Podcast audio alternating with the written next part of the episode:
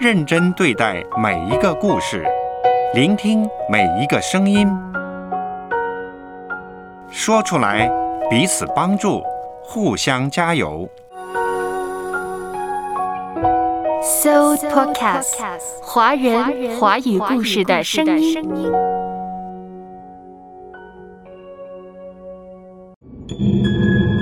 石头里没有疼痛。可是，在对石头的恐惧中有疼痛。活着便是天堂，天堂不在别处，就在每个凡人的心中。俄罗斯著名作家陀思妥耶夫斯基。阅读，开阔视野，豁达心胸。阅读，寻到来处，明白归途。在阅读中看见不一样的世界，遇到更美好的自己。林可辉，阅读世界。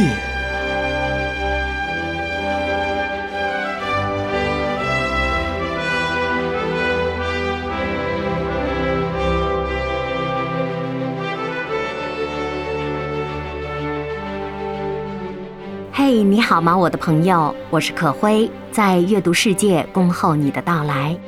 昨天我们分享了伟大作家陀思妥耶夫斯基的人生历程以及他的作品风格。今天想要继续走进这位神秘的、深邃的、伟大的作家。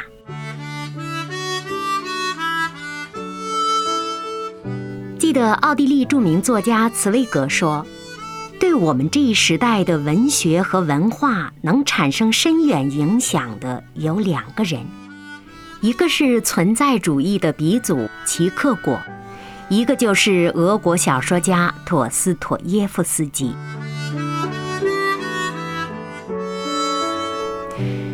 那我国著名作家、思想家鲁迅先生曾经说，陀思妥耶夫斯基是人类灵魂的伟大审问者。他把小说中的男男女女放在万难忍受的境遇里来试炼他们，不但剥去表面的洁白，而且拷问出藏在底下的罪恶。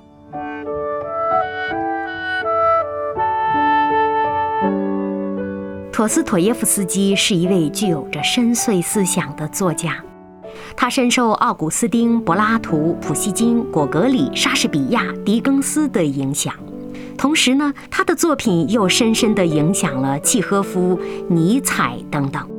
要说对陀思妥耶夫斯基影响最多的，莫过于福音书和基督。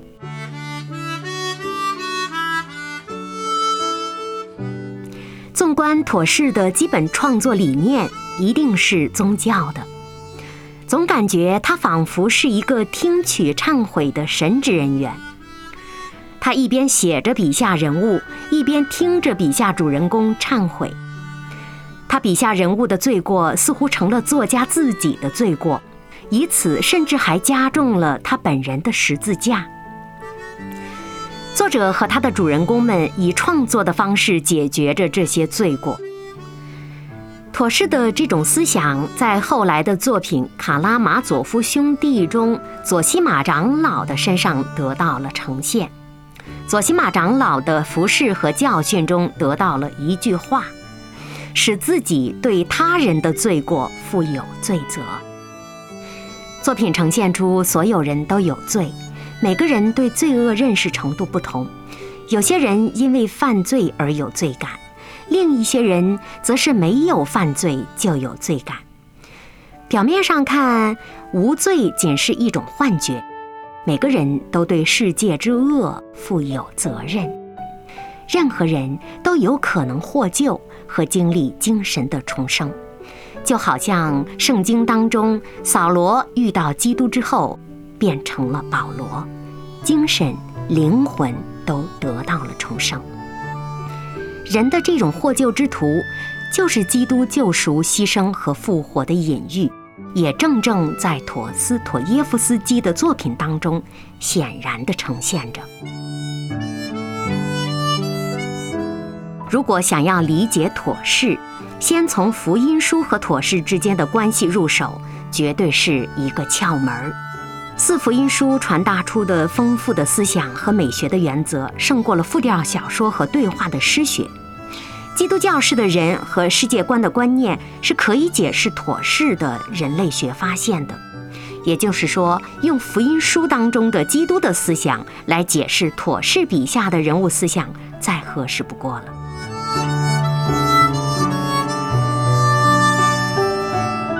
妥适后期的作品当中最独特之处，也可以说叫标新立异之处，就是他非常忠实于绝对的遵循福音真理。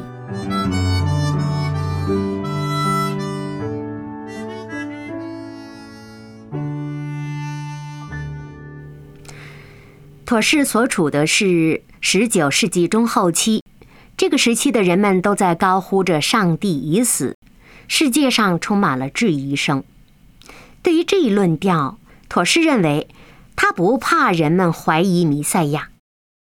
他甚至认为，弥赛亚被怀疑的同时，也仍然可以成为罪人的最大的拯救。如果再怀疑，不妨读读福音书，看看福音书的作者是如何讲述救主的诞生、服侍人、受难和复活，就会明白了。深爱世人，甚至将他的独生子赐给他们，叫一切信他的不知灭亡，反得永生。弥赛亚被怀疑的同时，也仍然可以成为罪人的最大的拯救。不妨读读福音书，看看救主的诞生、服侍人。受难和复活，是很多目击者看到的历史的见证，绝不是传说。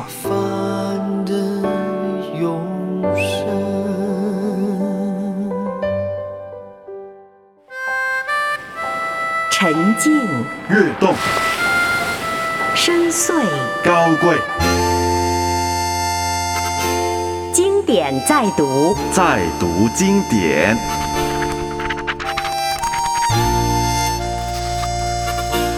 欢迎收听《阅读世界》。在陀思妥耶夫斯基成长的人生路程当中呢，有一幅画像对他影响深刻，那就是拉斐尔的圣母像。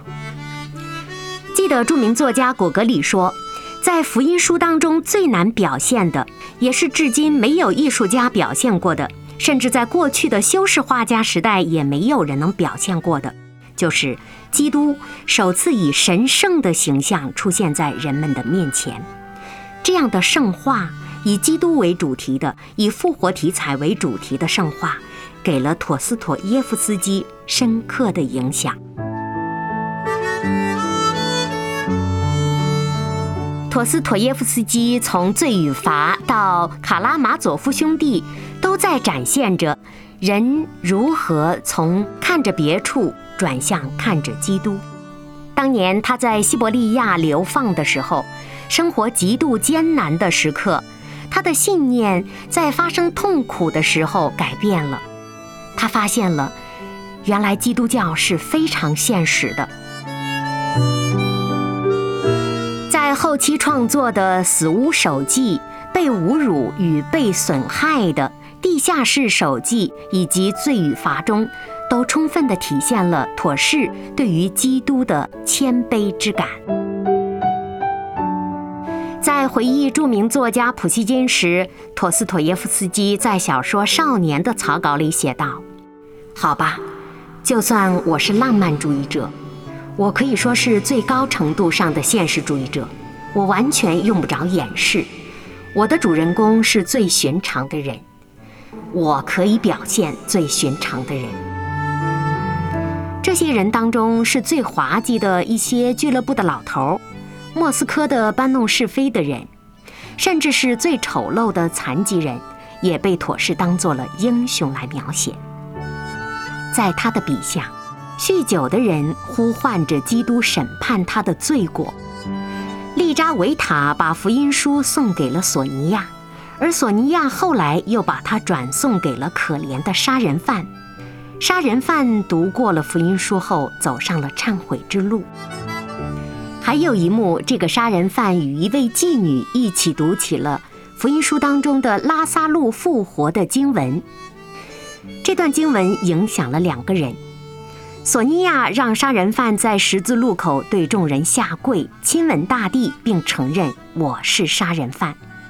民众称囚犯为不幸的人，可是这个杀人犯却把从利扎维塔和索尼娅那里得到的福音书偷偷地放在了枕头下，就像陀思妥耶夫斯基本人在流放时期也是如此珍藏福音书一般。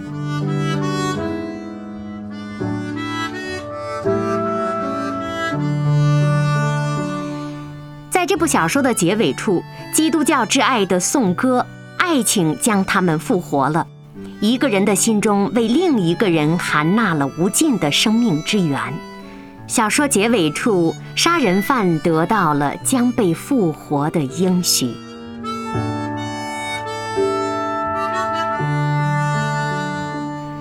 在另一部小说《犯罪心理》中，妥氏写道。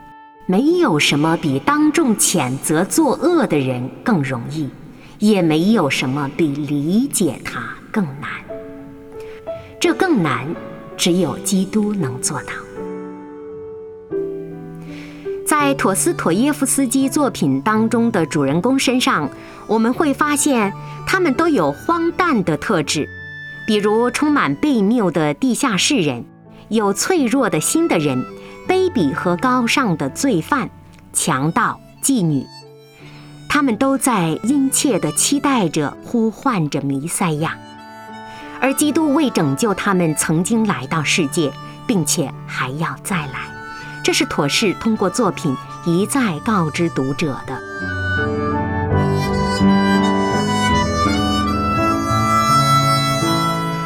在他的小说《白痴》当中有一位基督式的公爵，叫梅什金公爵。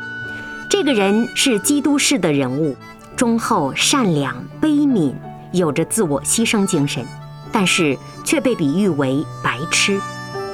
尽可以和妥氏进行争论和反驳他对基督公爵的这种隐喻式的处理，但不理解的原因不在作家，而在我们。我们能不能理解词语的转译？表面上是讽刺，实际上有几人能够做到这样的状态呢？被众人呼为白痴的人，恰恰是作者比作基督的人。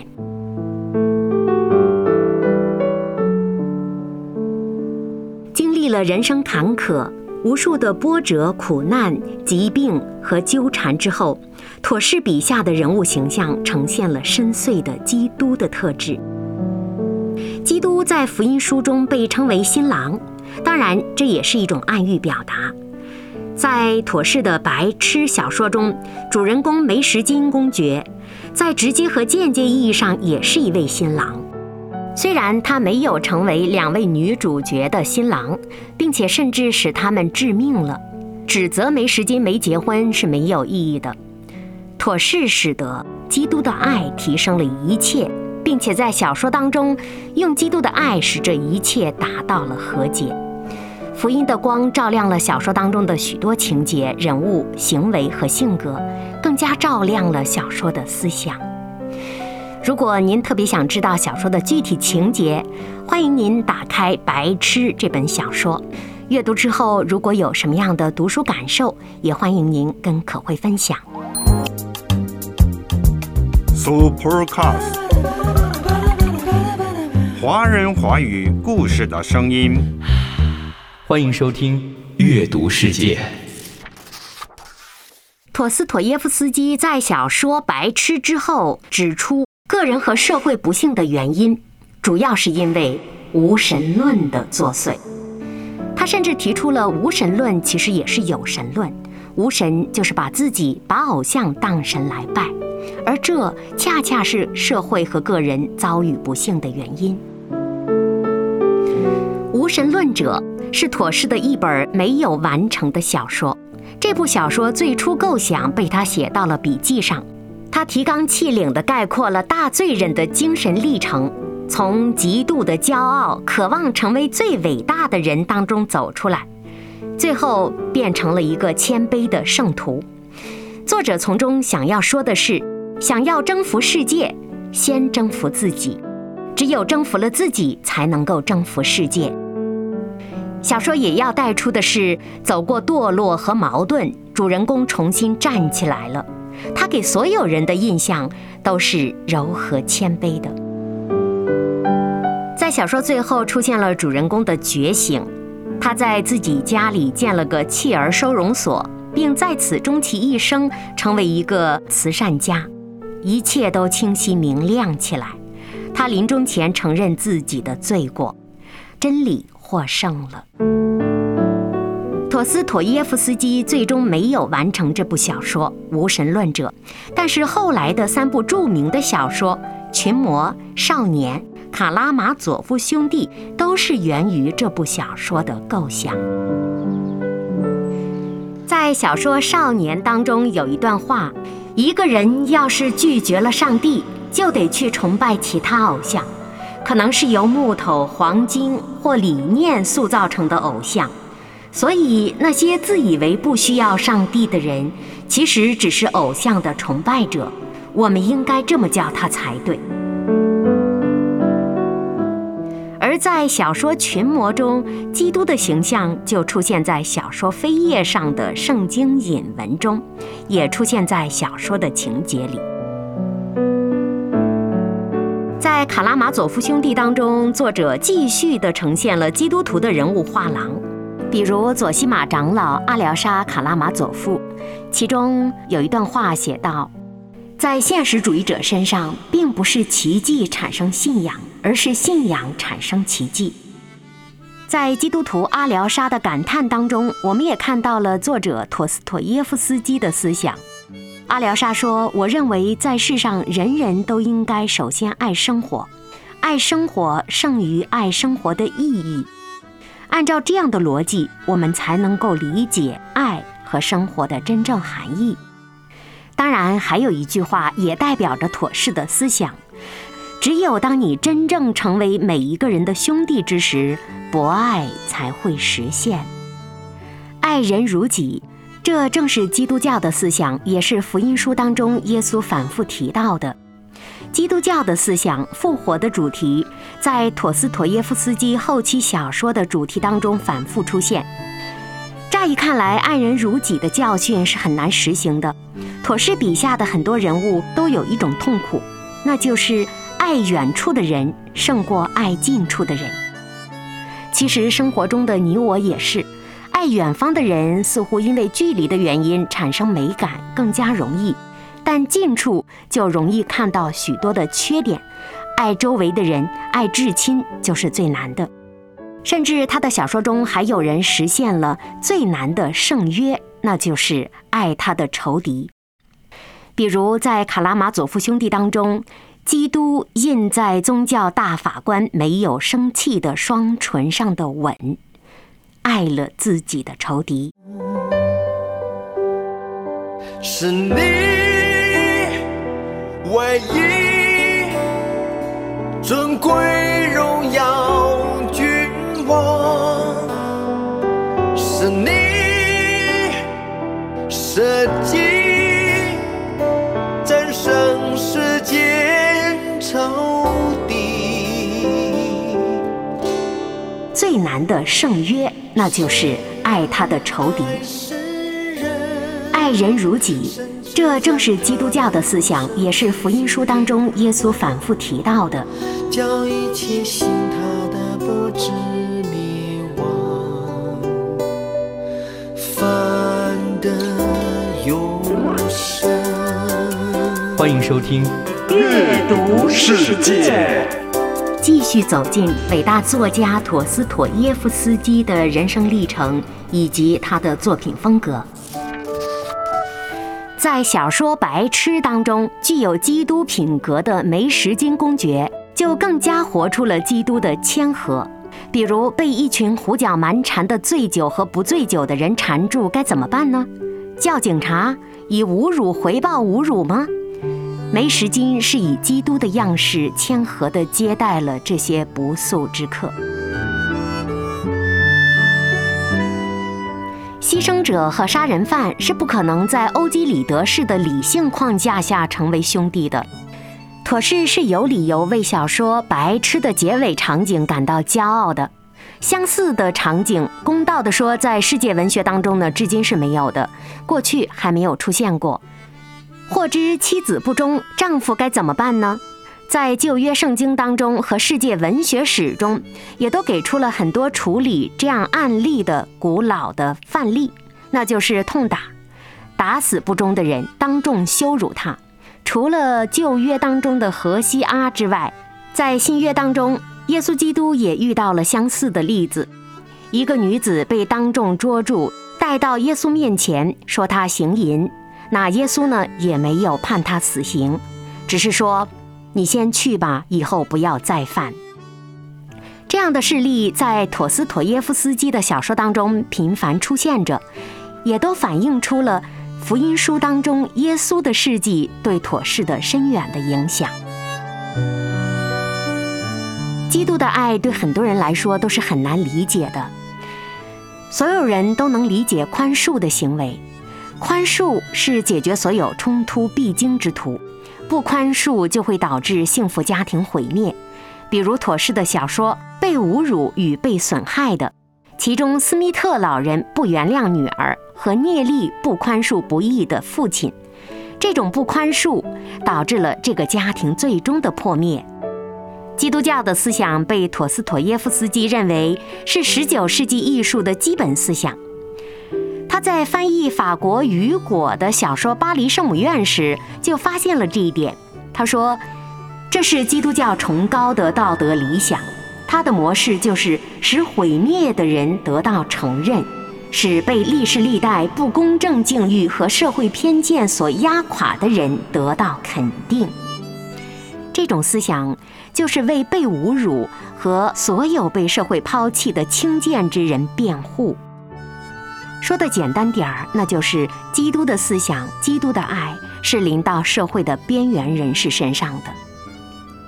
基督思想的真理之光，就是照耀在那些最普通的、最不配的、最现实的人身上的。关于对这一点的理解，妥氏在他的笔记当中写道：“我是一个完全的现实主义者，我就是想通过在小说的人物身上找到人的特质。”也就是在人的身上找到人。有人称妥氏是心理学家，他否定了。他说：“我被称为心理学家，这不对。我只是最高意义上的现实主义者。我描述了人类灵魂深处的所有层面，甚至是全部深度。”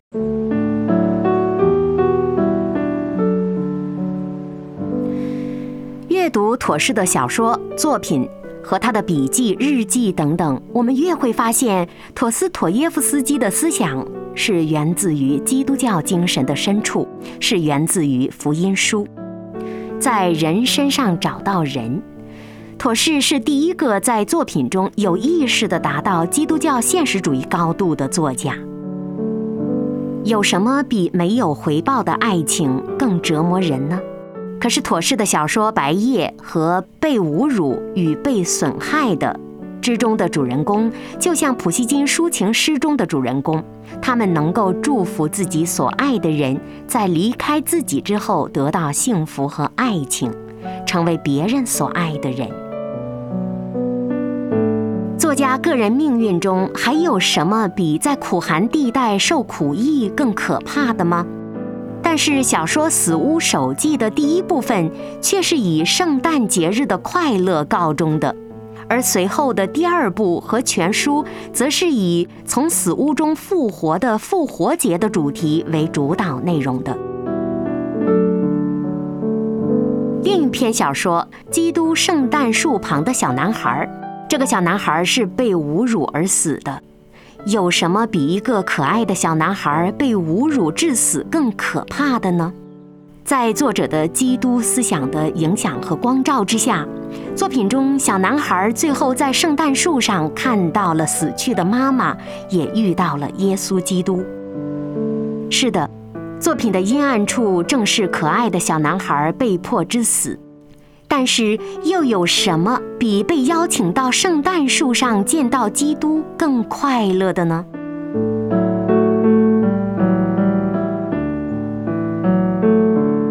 陀思妥耶夫斯基最后的小说中，被呼召和被选中出席迦南婚宴的人们，为什么在安息的左西玛长老的遗体旁边欢欣鼓舞呢？所有的一切不够美好，他们为什么快乐呢？他们内心的柔情是源自何处呢？二十世纪塞尔维亚的神父尤斯金在研究妥氏思想时写道：“俄罗斯的奥秘和力量在于东正教。换句话说，这一切的快乐之源，妥氏笔下的所有主人公身上所折射出的基督精神，都是源于一个神秘的力量。”基督教，基督，上帝。他就是耶稣基督，那甘愿被杀的羔羊。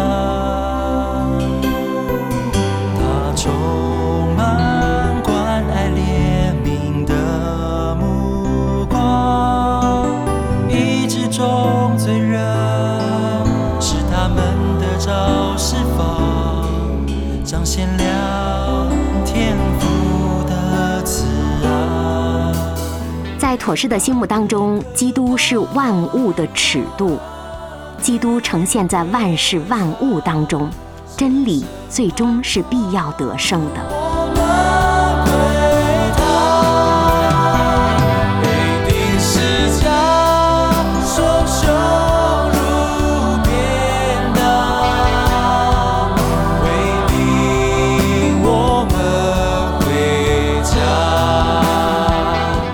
陀思妥耶夫斯基所处的19世纪，人们都在高呼着“上帝已死”这个流行口号，影响了当时许多人的信仰和生活。而妥氏在当时把自己的写作视为是奉献神的天启，他把自己的文学作品作为是对抗虚无主义的武器，这使得他的文字兼顾了深刻的现实感，又具备了近现代小说愈来愈稀缺的心灵史诗的品质。妥适的小说是有深度的，尤其在哲学、宗教、神学维度上，可以说开拓到了前所未有的高度。他的小说不是对现实的回避，而是对现实的逼近中，对灵魂一次次的漫长跋涉。读妥适的小说，会觉得他既不提供乌托邦的幻影，也不对现世进行抒情的美化，他向世人展现生存的重负。但到头来，他想告诉读者的不是逃避，而是面对，去正视和严肃地审视人生，选择信仰，然后全情投入地活下去，哪怕生活在阴沟里，也不放弃对星空的渴望；哪怕眼前是命运的巨兽，也绝不放弃斗争的勇气。就像阿廖沙所说：“爱生活，而不是爱它的意义。”今天阅读世界，我们读的是陀思妥耶夫斯基与福音书之间的故事。今天仍有许多人纪念两百多年前的俄罗斯著名的伟大的作家陀思妥耶夫斯基。其实，人们在纪念的更是一种精神，一种敢于面对命运的重负，直面肮脏，并且坚定地走下去，充满希望、信心和爱的活下去的精神。希望妥适的作品可以给你、给你周围的人一些鼓励。我是可辉，下期再会。